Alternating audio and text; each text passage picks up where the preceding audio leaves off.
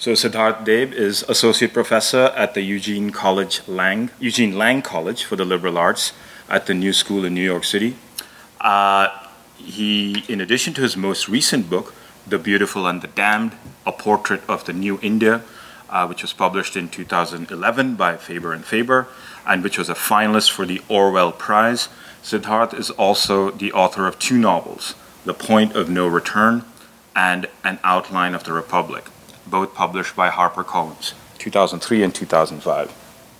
Um, I thought there would be two things that uh, would be sort of worth me speaking about uh, to introduce Siddharth. Uh, the first is just to say a little bit, uh, for those of you who may not be familiar with this topic, but uh, to say a little bit about the new India which Siddharth is trying to portray in, in this book through his uh, study of these sort of various actors um, as some of you may know, but as many of you may not, uh, India, until for much of its post colonial history, uh, from 1947 until 1991, was in some way or another a sort of planned, centrally regulated uh, economy. Um, it was a place where, and this was the kind of India that Siddharth grew up in, and it was actually also the India where I grew up in, uh, where sort of consumer products, wealth, and so on and so forth were, were much less visible than they are now. Uh, in 1991, in response to various pressures, uh, India embraced on a so called liberalization uh, and an opening of, of the economy uh, to the world, as a result of which, well, many things happened, uh, among which, however, are a very visible and very spectacular accumulation of wealth by some groups of the, of the population.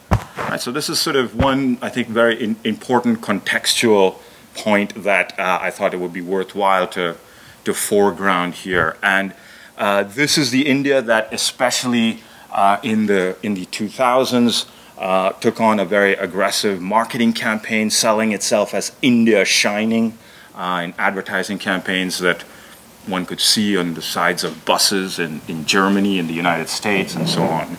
Um, of course, uh, many parts of India did not shine, right? And many parts of India, if anything, uh, became a lot less shiny, uh, became darker and murkier. Uh, and, and it's precisely, I think, this particular contrast uh, that, that somehow became much, has become much starker in the last two decades uh, that, that Siddharth's book tries to, to, to portray.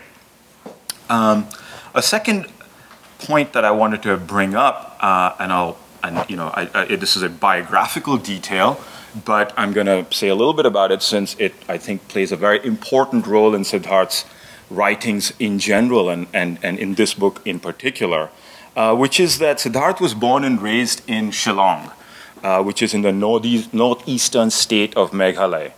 Um, and now, Meghalaya is one of a cluster of states in the northeast of India that are only connected to India by a sort of narrow isthmus of land that runs between Bhutan in the north and Bangladesh in the south.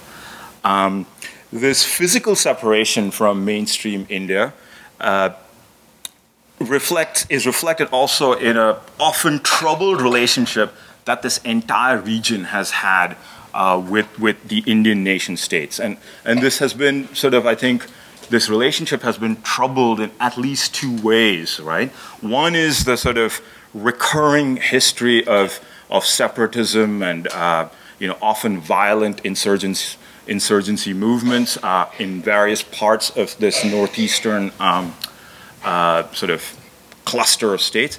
And the other, I'm sorry, the, the, the violent sort of uprisings and insurgencies, and of course the, the equally, if not more violent, uh, counterinsurgency actions that are undertaken by the state uh, to sort of quell these uh, movements, right? So that's one important sort of marginality uh, that's worth mentioning. The other, of course, on a more day-to-day level, is the the kind of sense of otherness that I think and that comes out in Siddharth's writings afflicts or affects people from these parts of, of India who, who come and try and make their way in the world in, in Delhi or in you know, in a factory town in, in Andhra Pradesh uh, or in Bombay and so on and so forth, right? A kind of persistent uh, sort of pattern of, at the least, a sort of negative stereotyping and, and more sort of direly a, a an active uh, pattern of discrimination that people from the Northeast um,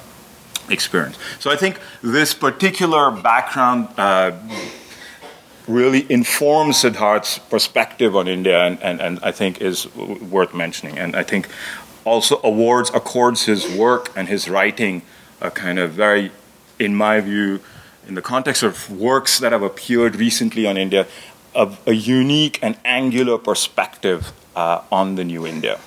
So, without any further delay, uh, let me please welcome uh, Siddharth, who is going to read from his most recent book, The Beautiful and the Damned A Portrait of the New India.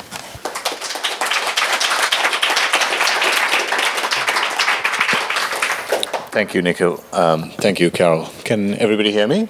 Ah, good. Um, that's a very nice introduction, and I hope in our conversation we'll touch upon all these things: the new India, the India shining, um, as well as you know the the northeastern part of the region um, of the of the country that I sort of come from and that I sort of keep going back to in my writing. Um, you know, sometimes deliberately, sometimes not deliberately, and yet, in, in fact, the, the new book, the nonfiction book, wasn't supposed to be about the Northeast at all. It was supposed to be about the more visible, shining India. It was about supposed to be about Delhi and Bangalore, and it is about all these places.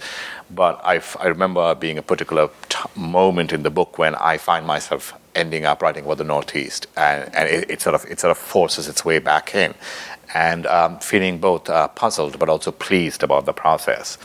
But I'm going to, st- I think these things we'll touch on in the conversation with Nikhil, and I hope, you know, in the question and answers. But just to be slightly contrarian, um, although in an unplanned way, the section I'm going to read from is actually not about the Northeast or uh, even, it's actually about the very, very central part of India. Um, and it's about the new India, but kind of in an angular way again. And I think that is a good word that Nikhil used. And it's basically about an Indian city called Bhopal. And it's from the introductory part of the book. And um, it's basically a story about, uh, uh, because you know, my, my book, even the nonfiction book, is about, it's about characters, it's about people. Um, I'm trying to probe these questions about politics and economics and you know so, about societies, but very much by by looking at people um, as characters, not, not so much as voices in the way I would as a journalist, but, but more as a fiction writer in, in trying to give them their own angularity in some sense. So, this is about one of uh, these characters, and it's um, in central India. I'll read for about maybe 20 minutes, and then we can have the question answers. In November 2004, I found myself in the city of Bhopal pursuing a forgotten story. I was there to write a piece on the 20th anniversary of a disaster when a pesticide factory run by the American multinational Union Carbide spewed out toxic fumes and killed at least 3,000 people in 24 hours. In the two decades since then, the death toll had reached at least 20,000, while another 100,000 people were estimated by Amnesty International to be suffering chronic and debilitating illnesses caused by the lethal gas that had leaked out from the factory. When I arrived in Bhopal, I was told that I should meet a man called Abdul Jabbar. Even though no one outside the city had heard of him, I certainly hadn't. He had a reputation in Bhopal as someone who had done quite a bit to organize the victims of the disaster.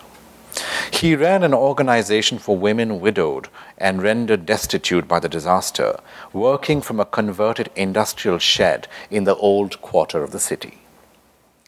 It was a shoddily run place in many ways, with grimy toilets, battered sewing machines, a telephone kept, oddly enough, in the kitchen, photographs of Gandhi and lesser known Indian radicals, an office overflowing with paper, and a veranda where a display case contained hideous stuffed toys that stared at visitors with glassy eyes. Jabbar, who, was, who ran this place, claimed to have no faith in the West. He detested multinationals, especially Dow Chemicals, which had since acquired Union Carbide. But he disliked organizations like Greenpeace too, even though they had tried to draw attention to the conditions in Bhopal so many years after the disaster. He did not take money from Western outfits, a position that set him at odds with a vastly more efficient organization called the Bhopal Group for Information and Action. He did not have a website for his organization, although even the local reporters begged him to set one up. He claimed when I was first introduced to him that he didn't speak to Western reporters or to urban, upper class Indians, which is what he took me to be.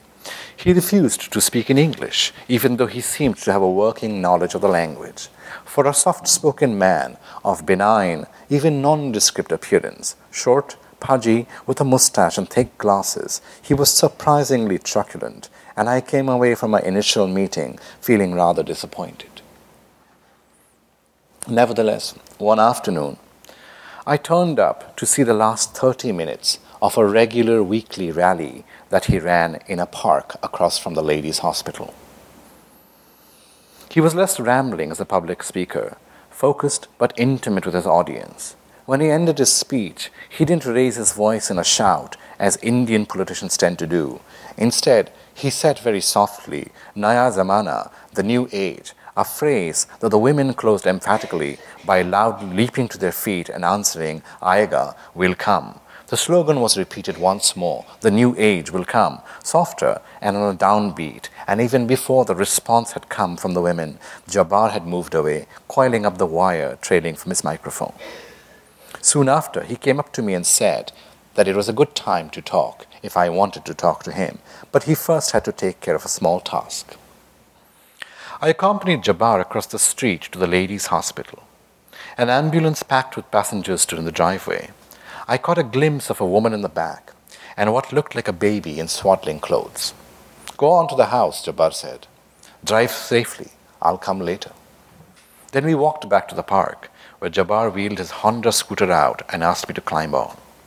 During our ride through the jagged, amorphous quarters of the old city, I discovered that the woman in the ambulance was Jabbar's wife, Yasmina, and that she had given birth to a boy the night before.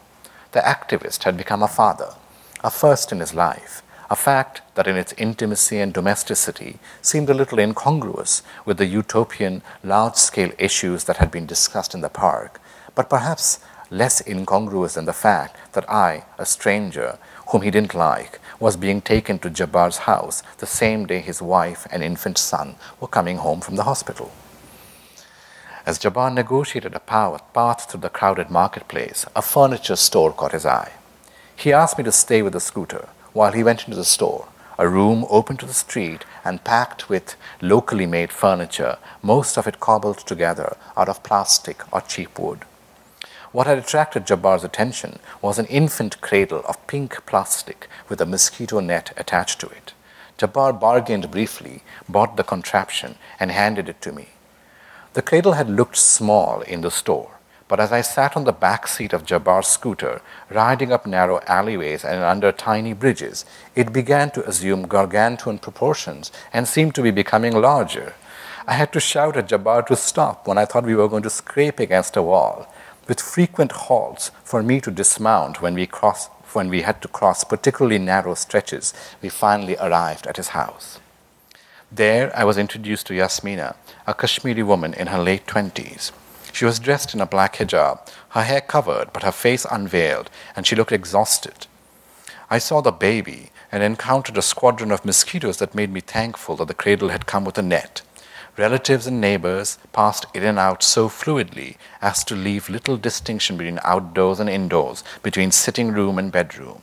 I drank tea and talked to Jabbar's neighbors. They were working class people who were proud of him, of the fact that he had become a father, of the trees he had got them to plant in the neighborhood, which was poor but wasn't squalid. Then it was time for Jabbar to head out again because he wanted me to meet people in the nearby slums. Jabbar's work, which I eventually then began to had a chance to observe through many long mornings and many afternoons spent at his office, the flow of time punctuated by the cry of the muezzin from a nearby mosque involved an unending set of challenges and rather small victories. His organization had filed a case in the Supreme Court asking the Indian government to distribute the full amount of compensation money that it had taken from Union Carbide. Two decades after the event, the government had paid out no more than $80 to each person, and even that money had to be divided with corrupt lawyers and officials. People who came to Jabbar for help included those who weren't members of his organization, such as a middle aged man who showed up one afternoon and began to cry with rage and frustration as he told us his story. He was a waiter in a tea shop and who had been affected by the gas. The government had finally released his initial payment to the lawyer that he had needed to hire to make his case for compensation. The lawyer invited the waiter into the chamber and asked him to take half the money and leave the rest as fees. When the waiter protested, saying that he had already paid the lawyer's fees, the lawyer called in a few men, thrashed the waiter, and threw him out. When the waiter tried to file a police report at the local station, the officer in charge laughed at him. Jabbar's forehead grew furrowed as he heard this story. He asked for the name of the lawyer. Then he called other lawyers to ask them what they thought of the man. When he had verified from a few different sources that the man was known to be both corrupt and violent, he asked the waiter for the name of the policeman who had refused to help him. Then he called a senior police officer and told him the story. He made an appointment for, a, for the waiter with the senior officer, hung up, and then asked someone in his office to talk the waiter through the procedure he would have to follow when he met the senior official. The whole process took about an hour in which time Jabbar earned the waiter's gratitude, confirmed his reputation in the slums and tenements of Bhopal as an honest, pugnacious man, and achieved nothing in terms of furthering his organization's presence on outside his city. It was very different from the way the Bhopal Group for Information and Action was run by Satinath Sarangi. I had gone to visit Satyu, as Sarangi is known, a few days earlier. Satyu met me at the site where he was putting up a new building for his clinic, Sambhavna. It would serve as both headquarters for his organization and as an Ayurvedic clinic for gas victims. The new clinic was set back from the crowded roads and settlements of the old city. The red brick building, Satyu said, was planned to be ecologically sustainable. It would be kept cool by a complicated system of airflow and by water circulating around the walls. The garden where we sat and talked would be used to grow organic herbs. The patients, when the clinic was in operation, would receive Ayurvedic medicines and massages.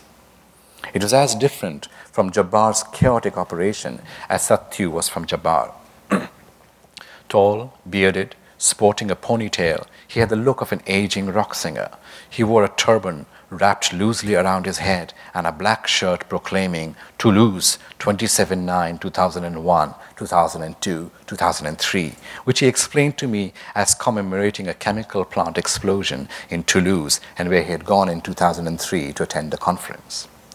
Satyu was handsome and articulate alert to the ways of the world and while Jabbar didn't like interacting with the West, Satyu thrived on it, even if his West was the alternative, countercultural West of green anti globalization politics.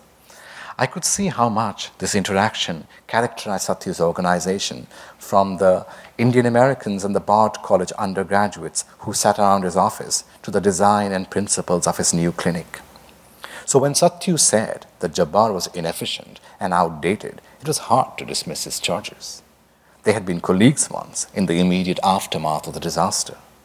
At that time, when the Union Carbide swiftly dissociated itself from the local factory, initially refusing to even reveal the composition of the gas, claiming because it was a proprietary formula, and when senior Indian politicians and officials fled the city in private aircrafts, a large number of disparate personalities, left leaning political parties, and groups had come together under a loose coalition called Morcha or Forum.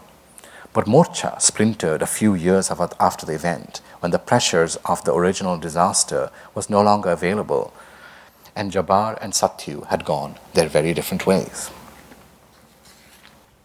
Satyu had a terrific website where information and reports were collated and organized neatly. But what he didn't have were the working class women, slum dwellers, the toothless old men one encountered constantly in Jabbar's office. At the premises of Satyu's office, the gas victims seemed to appear only on the posters on the walls.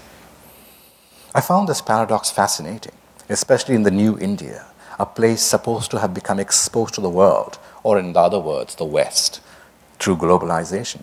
So when I met Jabbar, I pushed him, saying that I could understand why he didn't like Western corporations, but I wanted to know what he had against Greenpeace, against Western NGOs trying to help the people he cared about. Jabbar began to talk about the arrogance of showing up among impoverished people with laptops and digital cameras. They fly in for a few days, he said, and I knew the verb fly was as important here as the phrase few days. When Jabbar went to Delhi, he didn't even buy a ticket for a reserved berth, let alone an air conditioned coach. He traveled in a general compartment um, with no assigned seating and no limit to the number of people who could get on, a free for all realm where every inch of space is claimed by some part of a human body. They stay in that fancy hotel, Lakeview, Jabbar said, where it's 5,000 rupees a night.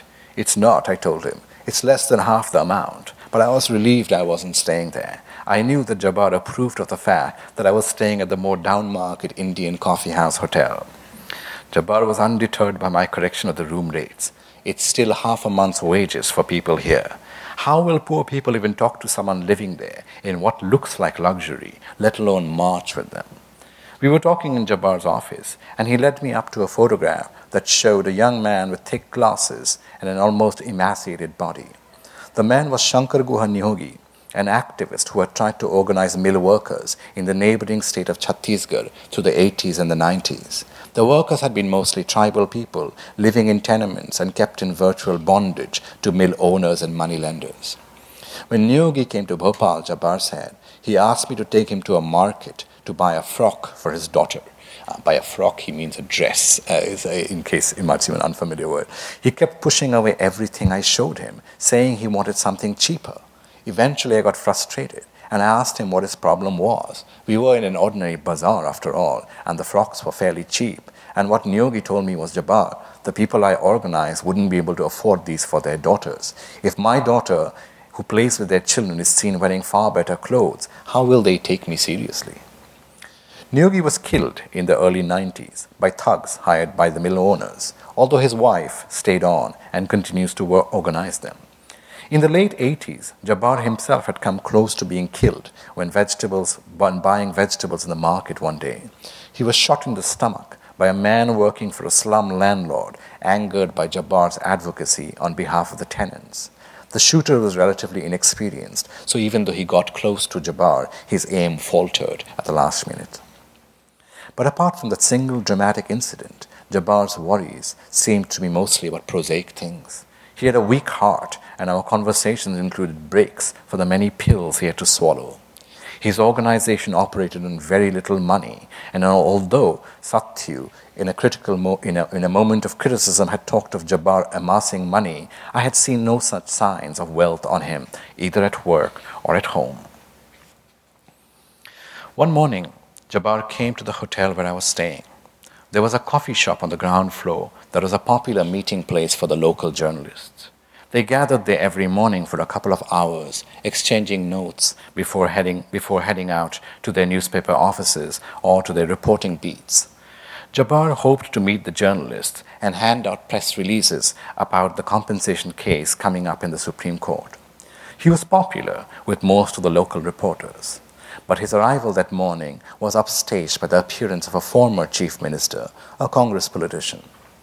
A smooth, fair skinned man with gold framed glasses and big teeth, the politician entered the coffee house with followers and a television crew in tow. The reporters, most of whom I'd got to know and thought of as fairly committed journalists, were suddenly transformed laughing at every joke the politician made, hanging on to every statement of his, even though he began with the announcement that he had come not for a press conference, but for an intellectual exchange. When Jabbar approached our table, the politician greeted him affably, but none of the reporters had time for the badly typed press releases Jabbar had brought with him. It was like watching a force field of power distorting everything within its range, twisting the faces of the reporters.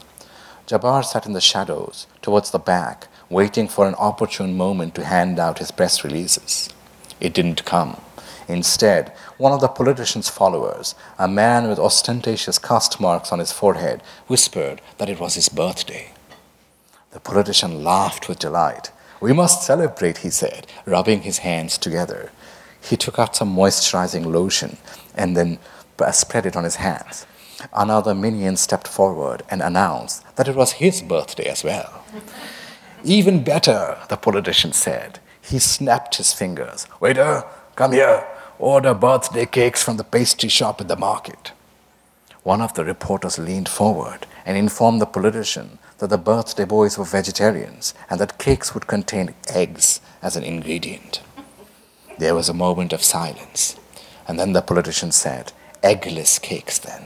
And the phrase ran like a refrain through the mouths of reporters and photographers, minions and waiters, the phrase eggless cakes, eggless cakes, as if the man had turned into Solomon solving in an instant the most fiendish of paradoxes.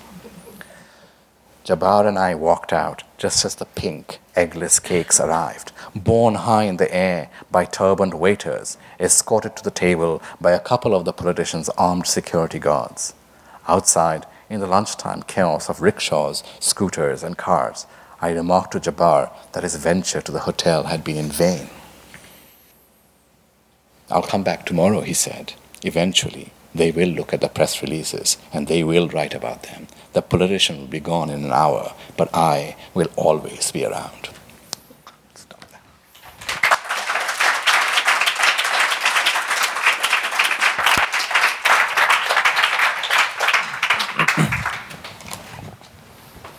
Thank you, Siddharth. Uh, I, that was a really excellent passage, and uh, I thought, uh, you know, there are so many wonderful things that I liked about that, uh, from the image of you sort of holding this cradle on the back of Jabbar's scooter, maneuvering through the, the, the narrow sort of alleys of Bhopal, um, to the, you know, the really wonderfully detailed account you give of what exactly Jabbar did or and does continues to do perhaps for for the people who come to him right? This account of what he did for the waiter uh, the waiter who was sort of bashed up by uh, you know the lawyers thugs or whatever um, and you, you, sort of provide a kind of very detailed account uh, which i think raises a question that i'll lead off with which is you know what what in your view what is the what is Indian democracy or what is uh, the status of Indian democracy? Because this is something we,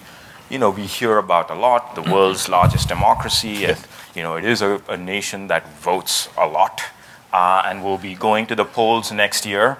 Uh, and you know, I mean, it is in some ways a remarkable thing that it is, despite this history of poverty and you know this extremely staggering heterogeneity, that it is a democracy, right? But at the same time what kind of recourse do non-elites have, right? Do and, and this you gave one account of what had to be done to procure some kind of redress, mm-hmm. right? But it raised a larger question, right? I guess, which is what is the status in your view of the democratic process? Well, I think it's changed a lot. In, I mean, we, we have to understand that it's not a static process. I mean, I think it's not, and it's not even something particular to India. I think the going ons in America currently tell you that you know yeah. it, it, it is not a static thing. These things are you know open to pressures of various, susceptible to pressures of various kinds. And you can't look at democracy, democracy or voting in isolation from other things. Mm-hmm. I mean, if you look at uh, this is fairly, I think if you look at the statistics, something like 30 percent of the Indian Parliament are basically people who are um, who have who are whose whose fathers. It's extremely gender specific, and it's extremely caste specific, and it's extremely region specific. But if you look at the statistics, I think the recent ones are something like 30% are essentially hereditary. They are basically people whose whose fathers, or in some case their mothers, have had a parliamentary post before. That's one third.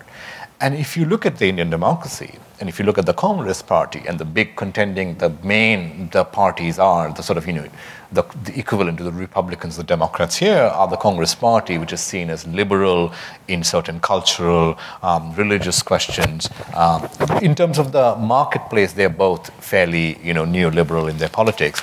But the Congress is seen as a little bit more open, a little bit more, uh, you know, uh, secular. That's the word that they use for themselves, as opposed to the BJP, which is much more a Hindu majoritarian upper caste right-wing party, basically.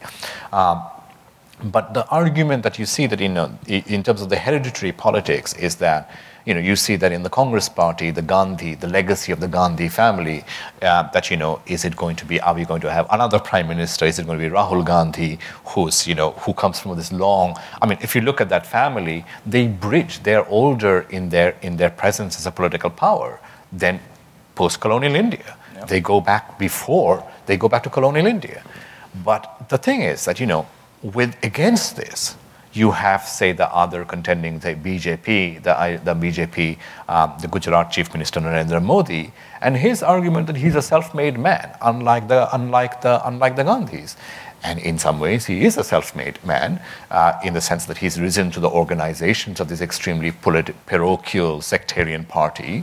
He's a man who's extremely pro-business, pro-upper caste, under him in Gujarat in 2002, there were these massive riots, which um, you know, which led to you know targeted Muslims, uh, which was and he was you know, and you know one I mean, again, these things, these cases are ongoing, but it happened under his watch. There are people who have claimed that he is directly involved in it, and he was embarrassing enough even to the George Bush administration for him to be denied a visa in 2005, which is fascinating. Just to bring it, I, I like to bring the conversation, you know, just to give you some reference point. Even the Bush administration found Modi embarrassing enough to actually deny him a visa, although he was invited to England recently to address a very large conference of, you know, essentially businessmen because people look at it as investment.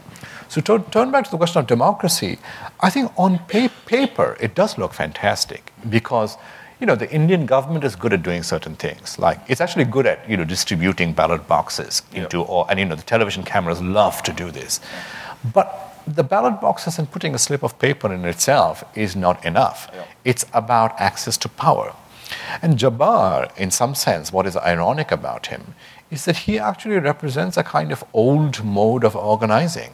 And that's one of the paradoxes that I was trying to follow. The idea about New India, when I began reporting this book, that India is being changed completely by information technology. This is the argument that was being made again and again by countless articles, countless books, all the way from Tom Friedman. This is the new India.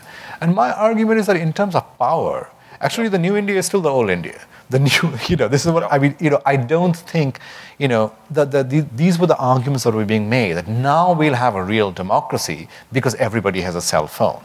And I actually very much question this in my book. So Jabbar's mode of organizing I mean, you know, it's a very, it's, I, I want to say it's, it is, in, it is, it, there is something quite Indian about it. And it, there is this mode of resistance, mm-hmm. which I think is also very true of the subcontinent and the people. Mm-hmm. But that's not, that's not easily translatable to the ballot boxes and the parliamentary parties. Absolutely. And I think that really came out, uh, you know, just again in that account, what's so illustrative is you know, the, that waiter, he first goes through the institutional channels, mm-hmm. right? He goes to the police officer who laughs at him. Mm-hmm. And then that doesn't work. So this whole other mm-hmm. sort of mechanism of redress mm-hmm. has to be resorted to that entails, mm-hmm. you know, Jabbar making some phone calls, calling like a bigger police officer to sort of chastise the, the guy who did it. And I think that that comes out really well that there's this talk of radical change and, and, and so on, but you know, many, in many ways, the institutions, the mechanisms mm. uh, through which things get done mm. may not be that different, right? Uh, that said, mm. uh, you know, one of the sort of very compelling tensions uh, in this book is, you know, the one between a, a very palpable sort of and really intense kind of aspiration, mm-hmm. right? That uh, you know you see, for instance, I mean, in many parts of your book, but you know, in the kind of students who, who go and study at Arindam Chaudhuri's mm. Indian Institute of, this is a sort of uh, a new business school that has perhaps not, you know, a bit questionable in its antecedents and in its methods, um, but just the energy that that is de- detectable, and you know, to some extent, his Arindam Chaudhuri's, as you describe in your book, very justifiable claim that look, I educate this many 1000 mm-hmm. people a year, mm-hmm. right? Whereas the famous Indian institutes of management mm-hmm. are state subsidized, they educate a few hundred a year, and those people then go off and work overseas somewhere, right? Mm-hmm. So, on the one hand, you have this intense aspiration mm-hmm. um, that's perhaps made possible by the changes of the last two decades, mm-hmm. uh, or at least sort of accentuated. On the other hand, you have the persistence, if not the, the kind, if not the actual worsening uh, of, of the practices of uh, you know, discrimination and violence based on um, you know, caste or religion or gender uh, sort of categories, right? So I guess my question to you is this: In your view, what what are the possibilities, or, or have the possibilities for young people, mm. uh, you know, going out into the world mm. uh, in in India today? I mean, in your view, in the new India, are they? Uh, what, what, if you had to offer an assessment, uh, what would you say? Well, you know, I like to look at it through specific lenses, but you know, if I look at Arindam Chaudhuri's institute, and you know, I call him a Gatsby figure. That yep. was so. It's dramatic in the same way, from rags to riches, and you see this in. It's not particular to India. You see it in China. You see it in. You see it in many of the so-called BRICS economies. You know, uh, these new flamboyant sort of self-made types, but I like to put the self-made within quotes because nobody's really self-made. Nowhere. Not even even the original Gatsby. Nobody's really self-made. There's but it's, it's a wonderful myth. It was just not to deny the kind of energy that Arindam Chaudhuri has, the flamboyance, or the intelligence. Uh, what is interesting, though, of course, is the book doesn't have that chapter in the Indian edition because of uh, you know because he had it he had it stopped by the courts, and in fact, he was on television recently in February demanding that I be arrested. That he that not demanding, he said he would have me arrested. Uh, it's quite in, uh, you know interesting, but you know, I mean, I think yes, there's a kind of energy among an aspiration there was among the middle class which is to say it's a significant number of people because India is a huge country. It's a huge population. So, you know, it's a very, very, you know, significant. These are, these are people among whom I would place myself. I belong to that category. My family is very much essentially urban, you've had some kind of English education, you've had some kind of, you know, your family has had some kind of stability. There's often, you know, you're often upper or middle caste basically in your, in your dimensions. You know, you have this urbanization. You've made the transition to modernity. Now you have to work hard. But, you know, once you've got all these tools, once, yep. and if, and I push it back to myself. I mean, how did I get all this education? I mean, my grandparents were peasants.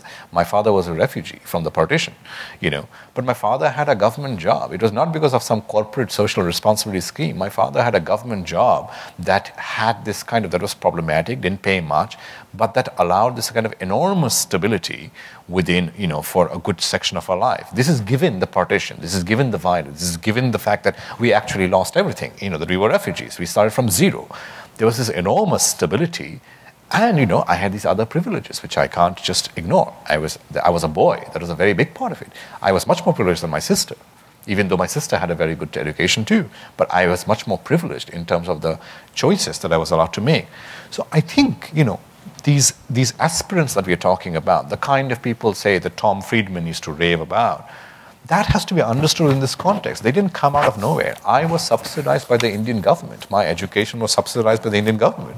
I never paid anything more than 20 rupees a month, which is like, you know, 40 cents entire all the way up to masters. Uh, and that's not to be, you know, that is, that is not something that you can dismiss. What happened post 91, and, you know, that basically the Indian elite started saying, we should do away with these kind of subsidies because they are not meritocratic. None of us, I mean, I did not make it because just out of sheer merit. I mean, I was also made by a social system.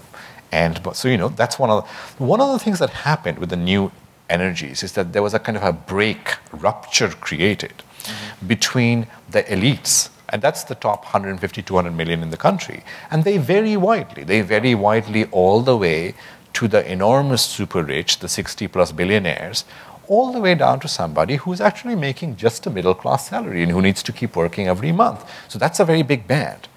But beneath them, we are talking about a country yeah. where, let's say, you know, I mean, I don't like to use figures too much, because again, figures have been disputed hugely, you know, as, you know, uh, in, in India. Yeah. But you know, if you look at just you know children under the age of five suffering from malnutrition, that's the biggest number is in India. It's bigger than South Sub-Saharan Africa.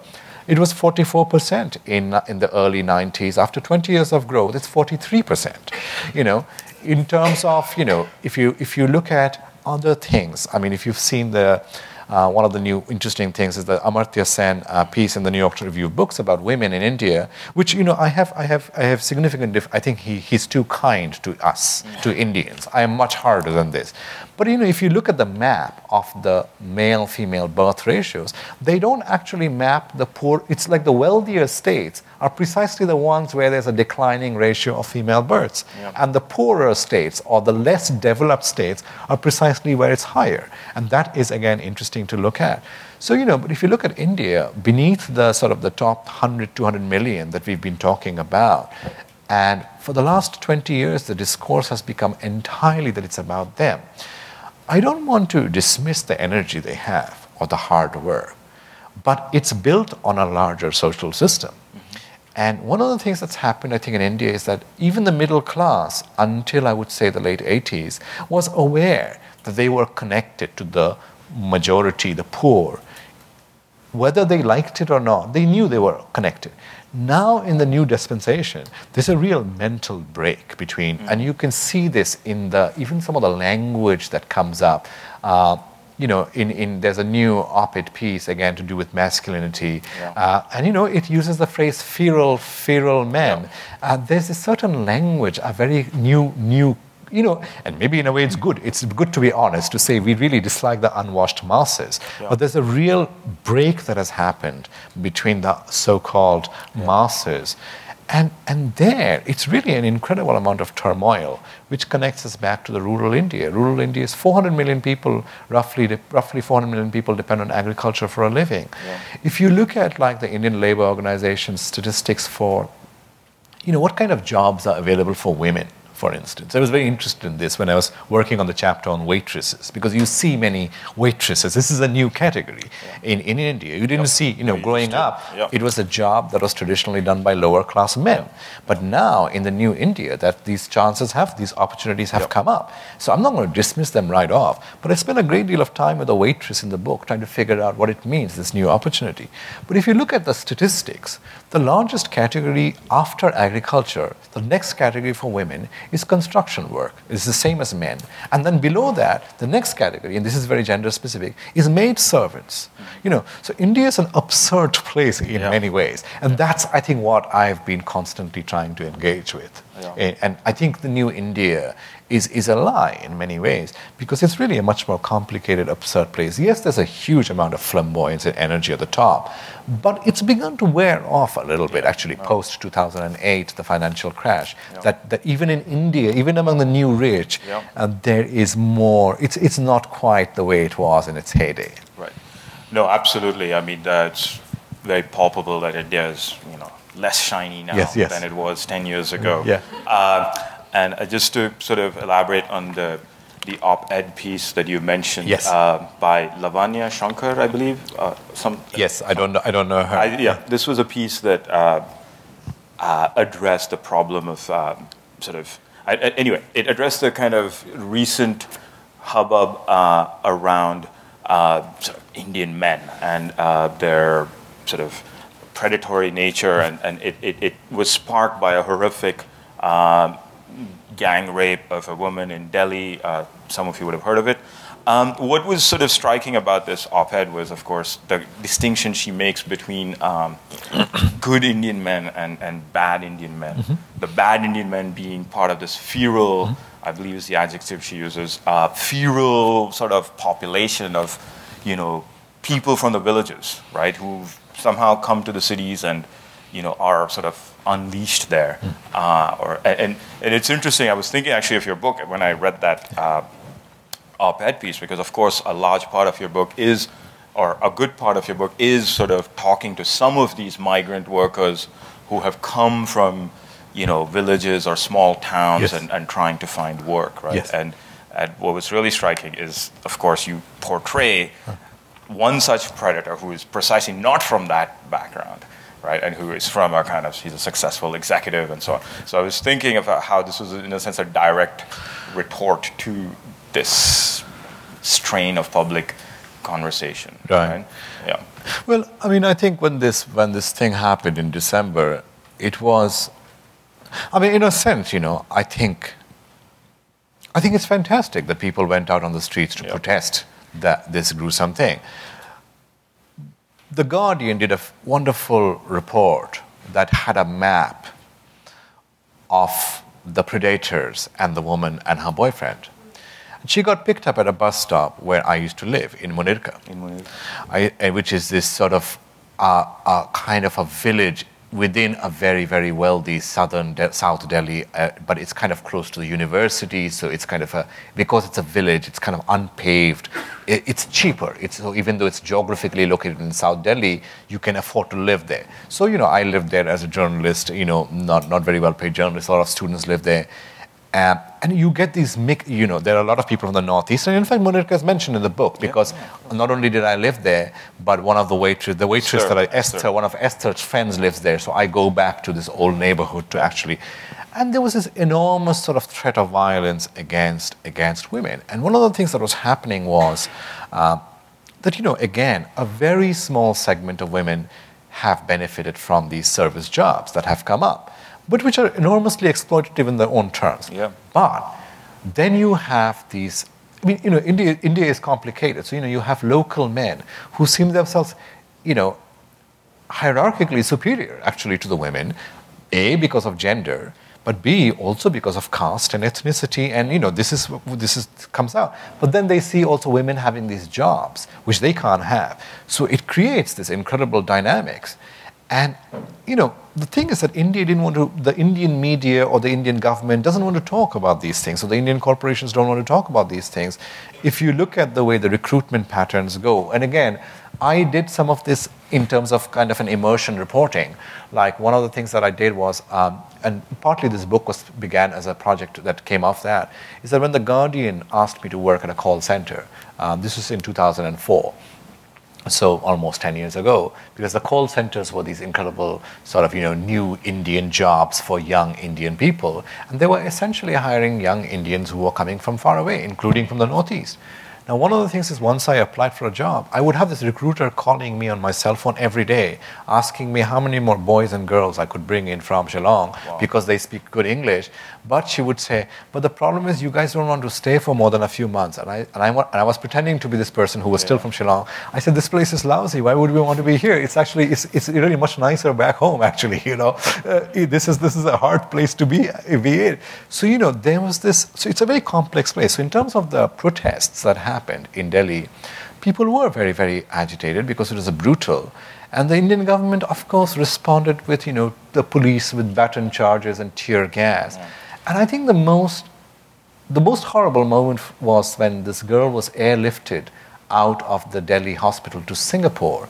And it, it, this superpower that says it doesn't actually have the technology, and you know, she died um, in Singapore. But I think it was more like a cynical calculation.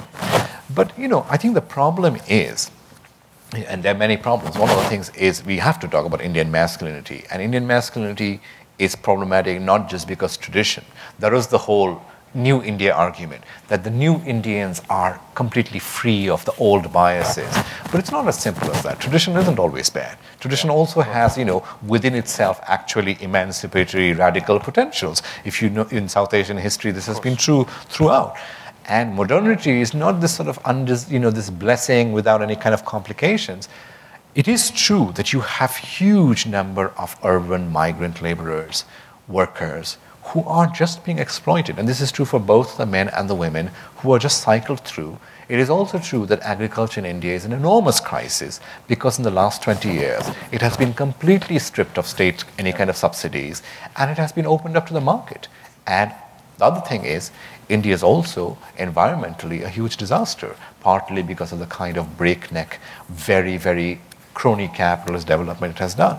And it's within this that this kind of, um, you know, this kind of violence is becoming more common. But we don't hear about the rural violence. For instance, yeah. there's been incredible violence. There's incredible violence against Dalit women, for instance, or when I talked about 2002 and uh, Mr. Modi being invited to talk in UK among the entrepreneurs, there was enormous violence against Muslim women in Gujarat in 2002. And that's the urban middle class likes to keep quiet about, about the kind of violence against women. For instance, the armed forces, to come back to the northeast, mm-hmm. uh, Manipur or Kashmir, where I was in July, there is enormous. I, was, I spent a great deal of time reporting in Kashmir, and I was in Shopian, where two women had drowned and who had been raped and murdered, the people believe.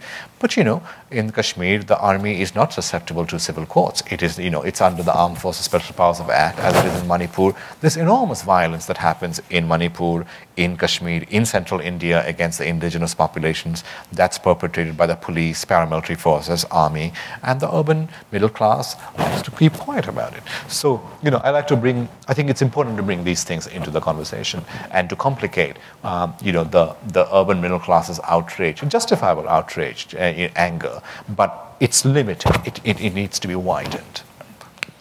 Okay. Um, I have one more question, uh, I guess, uh, you know, to just sort of bring it back to my introduction and uh, bring it back to the Northeast, um, you know, which is, again, as I said, an area that is, uh, has been, well, it's geogra- geographically sort of distant and, and, and also has played a sort of troubled and as part of the idea of India, right? So I guess uh, I have a very general question. I mean, what what is the position of the northeast, the northeastern states in, in the new India? I mean, uh, you know, in your view, just uh, you know, a few thoughts about. Um, I mean, I, I, just remember when I was growing up, it was, you know, you couldn't go there, uh, you know, or you needed, even if even if you're an Indian, you needed to, to go to some parts, you needed sort of spe- specific kinds of documents to go because there was, you know, some parts were. That's still true. Yeah, the, the inner line permit.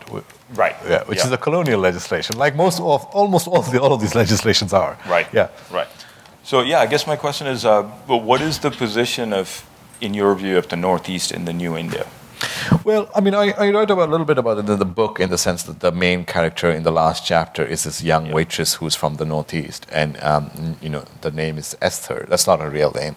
Um, I changed her name at her request, and you know within within the sort of metropolitan urban it's it's complicated. On the one hand, they are often they often speak English. They often they're often lighter skinned, so that that goes down very well with the sort of the the Indian sort of hierarchy, you know, the internal hierarchy. At the same time, they're also, you know, from the Northeast, and they are seen as Mongoloid people, and that's sort of down on the hierarchy. So, you know, it, it's this complicated mix. Yeah. They're women. That's also that's also down on the hierarchy. You know, that's so all these things have to be taken into account they, they are they're not seen in any kind of complexity. It's a, it's almost I want to say it's a kind of a colonial. I mean I mean sometimes I find that the Indians think about or you know I want to qualify the phrase Indian.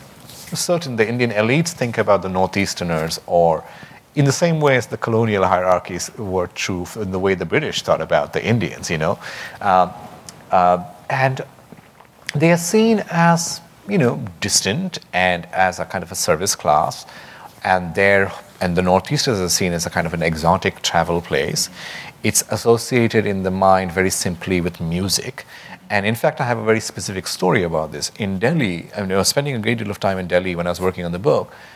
I would get these very young, hip, um, young Delhi, mm, you know, college journalists, basically just out of college, very, very hip. That you know, they would keep asking me whether I knew somebody from Shillong called Lou Majaw, Lou Majaw. And, you know, they said it in a particular way that I couldn't quite catch the name. And I would often say, you know, this is like, you know, I was trying to interview somebody in some, you know, uh, they, were, they were quite, some of them were quite sweet. I knew them. And they would come and say, do you know, do you know Lou Majaw? And I said, no, I don't. You know, I would say irritatedly. And then someday, one day, the f- name, this uh, phrase clicked in my head. And I said, listen, who on earth are you talking about? And why should I know this person? He said, oh, he's a great musician, man. He plays a thing. And and this, then the, the penny dropped. I said, Are you talking about Lou? He's still alive? And they were talking about this guy when I was a kid, when I was a teenager, who used to play in this Shillong band called Great Society.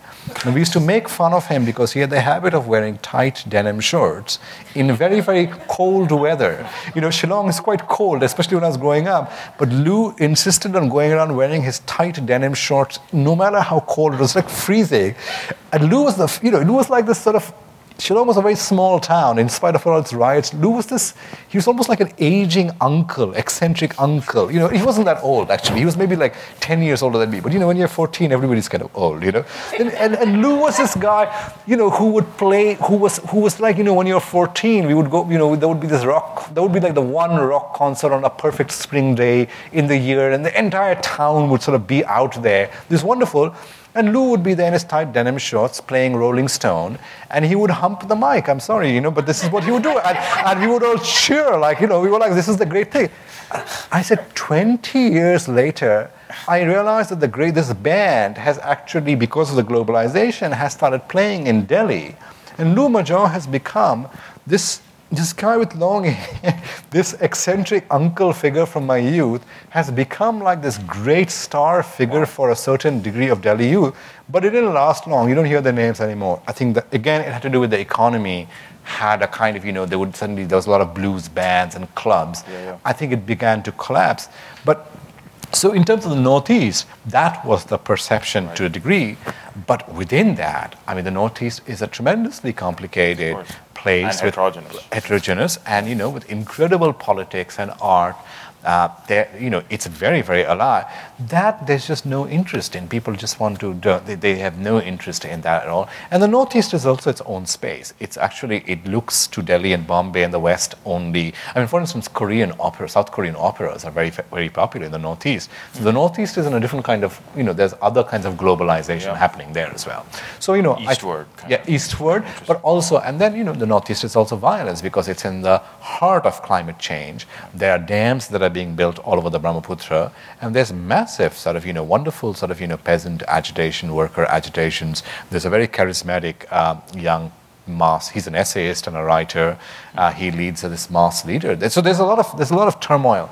But in Delhi or Bombay or even Calcutta, there's people aren't aware of this. There's just this sort of you know in, this. It's like a it's like an exotic place you go for adventure holidays, basically. Okay, so I think uh, we can now, thank you, Siddharth, but uh, we can now take some questions from the audience. And, and how would you prefer to do it? Take a few questions and then respond, or Sure, that might be that might be more better in terms of time. Yeah. And I would love questions about writing. By the way, I mean I know we've talked mostly about, and I think partly with a nonfiction book, but I would I would love to talk about, um, you know, more aesthetic questions as well. That's also important.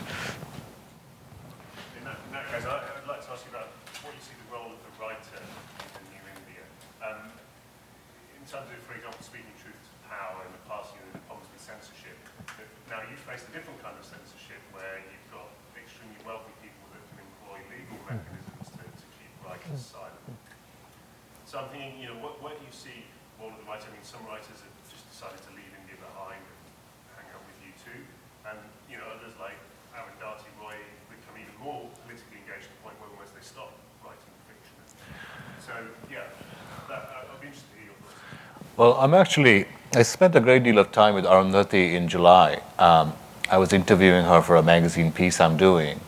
And uh, I was traveling in Kashmir with her, actually. Uh, so that, that's interesting that you bring that up.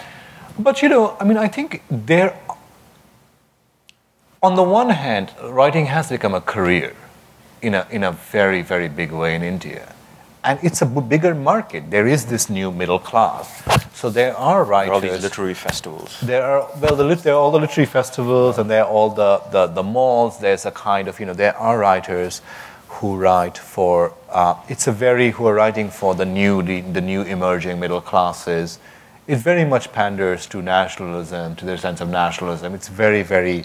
Um, they, they often come from ba- backgrounds like banking or marketing and, and you know, they use Hindu sort of majoritarian symbols. Um, and this is one kind of Indian writing uh, which has to be taken into account. Another kind of Indian writing is more liberal, you know, in its in its views, but is also ultimately about the elites. Essentially, it's really unable to engage with. I mean, I mean, they're unable to engage with what's happening. I don't even want to say outside the cities because even the cities are actually quite complex spaces, as you as you as you very well know. They are also cities are also like worlds within them. They are many worlds within themselves. But so you have that. Having said that, I will say that you know Arundhati or there are other there are writers. I can even think of a very young writer from the Northeast. Um, you know. Uh, you know, uh, there's a there's a whole bunch of them, or from Kashmir. Uh, often people maybe who've experienced some level of marginality, whether it's because of gender, whether it's because of ethnicity, whether it's because of where they grew up, whether it's because they were interested in these questions. So there is a certain Indian writing that's actually quite interesting but it's not the one that often comes up that's visible. Uh, it, it's not the one that's faded at the literary festivals, for instance. Mm-hmm. The literary festivals are more, I think, you know, I don't think it's an accident that they happen in places like Jaipur or Goa mm-hmm. or Kerala. It, it's like, you know, you listen to a book, but you also have a nice holiday. Mm-hmm. I, I, always joke about, you yep. know, you, you, you, you also get, to, you know, you, you get, a, you get a nice little holiday, and literature is almost a kind of, the novel is almost like an accessory to, to the nice sort of, you know, uh, vacation, basically. Um, you know, uh, so, so, you know, I, I am critical of that uh, a little bit. But there is a lot of very interesting writing happening uh, in various languages. It's much more vibrant than you would think is the case if you just follow it from a distance or from the festivals or just the few circles in the cities. But when I say the cities, I mean I mean particular places because even in the cities there are little magazines. There's a lot of writing in languages. There's a lot of translations actually. For instance, Roy gets translated quite rapidly into various various other Indian languages. I met this, you know, um, you know, so so it's very vibrant underneath that sort of glossy sort of layer. But there it seems very similar and apolitical, or sometimes actually quite uh, conservative in its politics. Yeah. Um, so, so, actually, just to anecdote, at the Goa Literary Festival, they did have a whole section on Kashmiri literature last year, and they actually did talk about these political issues. So maybe there's a mix of both. Of that um, I'm interested. You mentioned the uh, you mentioned Roy, and then you mentioned the protests around the rape case, and mm. then you mentioned that there are certain things that people will protest about and not others. I'm just curious if you could talk a little bit about cultures of protest, new cultures of protest in the new India, um, whether it's you know middle class protests on the Hazare or other other ways in which you know protest has changed. Like, are there are there still the similar kind of action idioms for protest that we had before neoliberalism, you know peasant or union protests, or, and how has that changed? Well, I would say yes. I mean, in the in the if you if you if you look at, for instance, if you look at Assam, I mean, if you there, there's a great there's a or if you look at you know if you look at um, you know if you look at say certain sites that are coming up like nuclear reactors, if you look at dams, there are massive protests that happen, and to a degree they are traditional in the sense of you know dharnas, the, the, the, whole lexicon of Indian protest, you know the chakka jams and the the dharnas, and people do use cell phones to communicate with each other. Absolutely. What has happened though is that the, the media coverage has completely ceased. It's completely blanked out. And, and the Indian media is very, especially urban English language media, is very, particularly virulent. Um, now, so that's one thing that's happening. It depends on where. It's not, I mean, again, you know, you mentioned the Kashmir panel. I'm sure some of my friends were there and the writer. But one of the interesting things was that there was this attempt to hold a literary festival in Kashmir. And most of the writers that I know, Mirza Waheed, Basharat Peer, they all backed out of it because there were these very strong, it was going to be held at this Delhi, Delhi public school, which has close connections with the army. And ultimately, you know, they, it was cancelled. So, you know, I think you know, there's so many of them happening now, but you know, there are they often have corporate sponsors, so it's often that's that's the other question that comes up.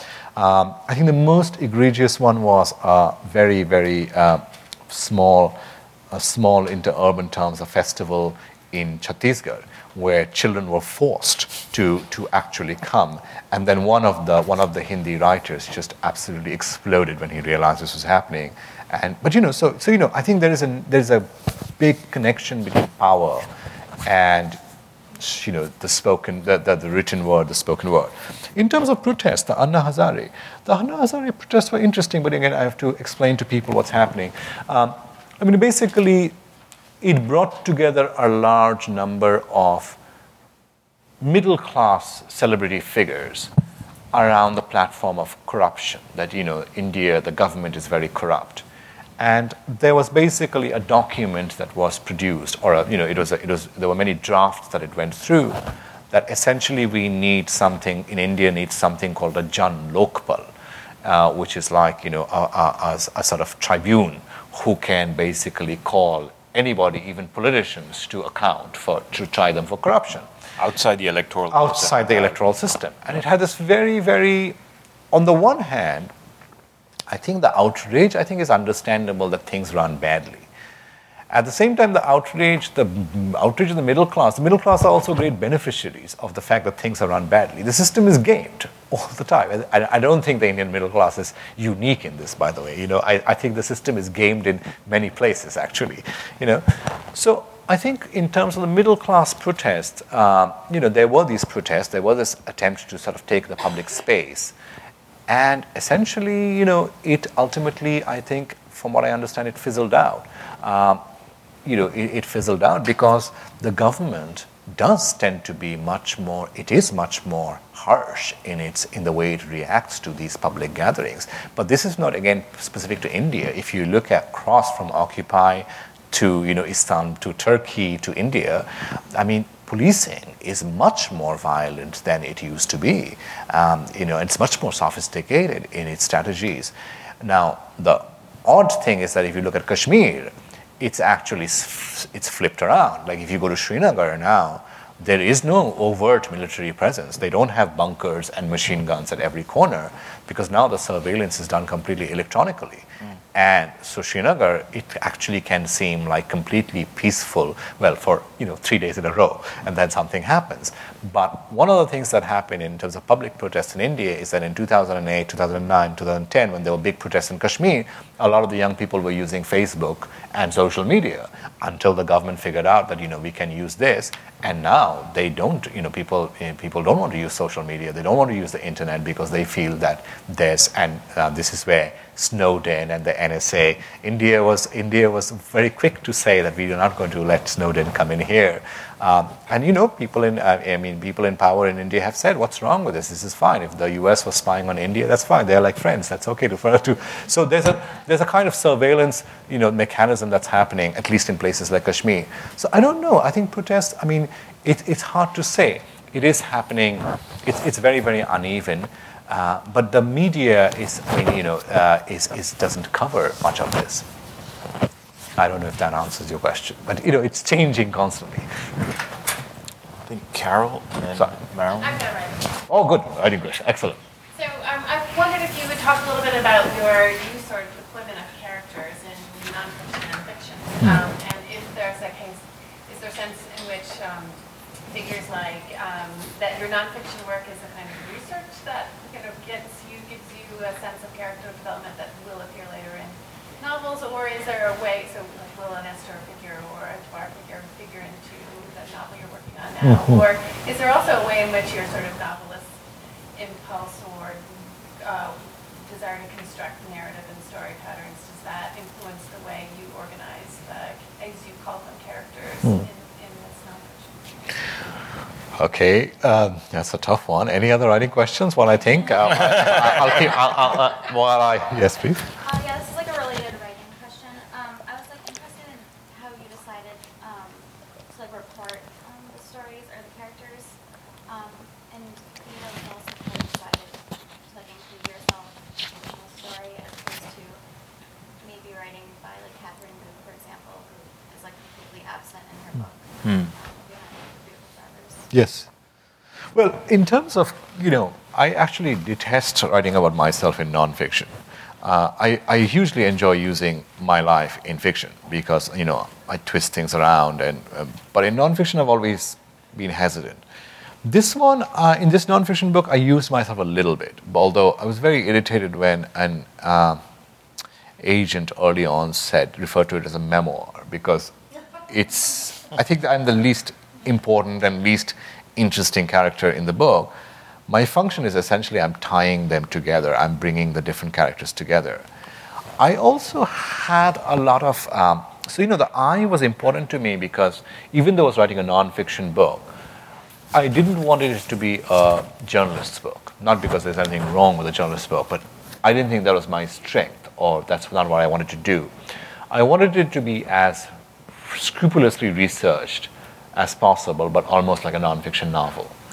Now, because I was going so much around different parts of the country and the characters don't really know each other. So in a novel, you know, you can make the characters meet each other or collide with each other. Or sometimes, you know, I mean, that wonderful, you know, Virginia Woolf novel, Mrs. Dalloway, where, you know, you have Clarissa sort of walking down and you have Septimus and they almost meet but don't quite. It's this wonderful, beautiful moment, but, you know, it's this very tightly controlled space. Now, I do have moments like that in the book, but I had to be open these things had to happen. Like, you know, there's this moment where I'm with this engineer in his beautiful villa in Bangalore, and there's this newspaper which has the face of Arindam Chaudhuri in it. And, you know, I, I, I absolutely, you know, you know, use that. But I had to use myself, the I. The I needed to have a history, the I needed to have a personality. I find it really hard now. I've become more critical as I've gone along to read travel books or journalist books typically often it's a Western journalist who goes in into some kind of space. And even when it's very well written, the narrator is finished going in writing about Patagonia or going in writing about India. There's nothing. They, they are complete. And only the people around them are incomplete. But for me, I am actually incomplete as well, which is why not only am I, which is why I react to some of the characters. I wanted to make my biases very clear. There's no, there's no pretense of objectivity. It's very clear whom I like more than others. Like, you know, there's a moment like for Esther, for instance. Uh, I actually go to her house, which I don't do with even when I go to the rich man engineer's uh, villa. It's empty, you know. It's not. It's not. Nobody's moved in.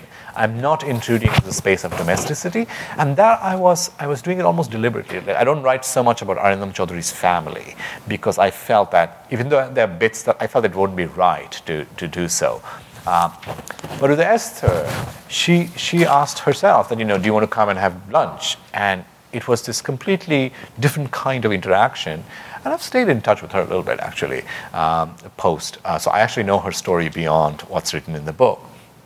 But yeah, I wanted to use the I to connect these characters, um, to make it clear to the reader that this I has a history, and in a way, this narrator is as unfinished. I am not some distant observer uh, watching people around me, but I am also somebody who's actually been affected by these processes folding, unfolding around me.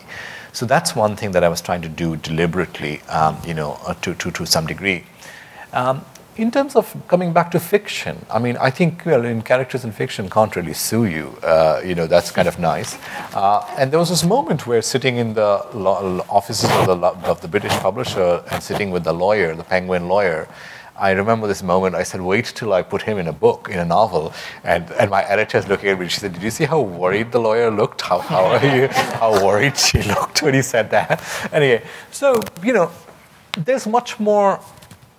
There's much more freedom, obviously, in what you can do with with the with the with the characters in fiction. Obviously, there are many more ways to go wrong as well, because with more freedom comes also all these ways in which you can mess up. But I mean, if I was to talk about my own own own uh, uh, preferences, I do prefer the fictional characters because it's so much deeper that I can go with them. I can go inside their heads, and that's another reason for the narrator being there in the nonfiction book in a big way, because I don't do that thing of going into people's heads. The only person whose head the nonfiction book goes into is the narrator, and and I can assure you, not everything. Only only selected sort of you know artifice uh, control. Control, absolutely. But in a novel, you can go into the heads of the characters. And as a writer, I'm so surprised by what I find. I mean, I am by what I, when you go inside the head of a fictional character, sometimes you're really shocked by what is actually there. I mean, there was nothing, it was not there in my mind consciously when I was going in. So I do prefer that. But maybe I'm saying that because I'm working on fiction at the moment.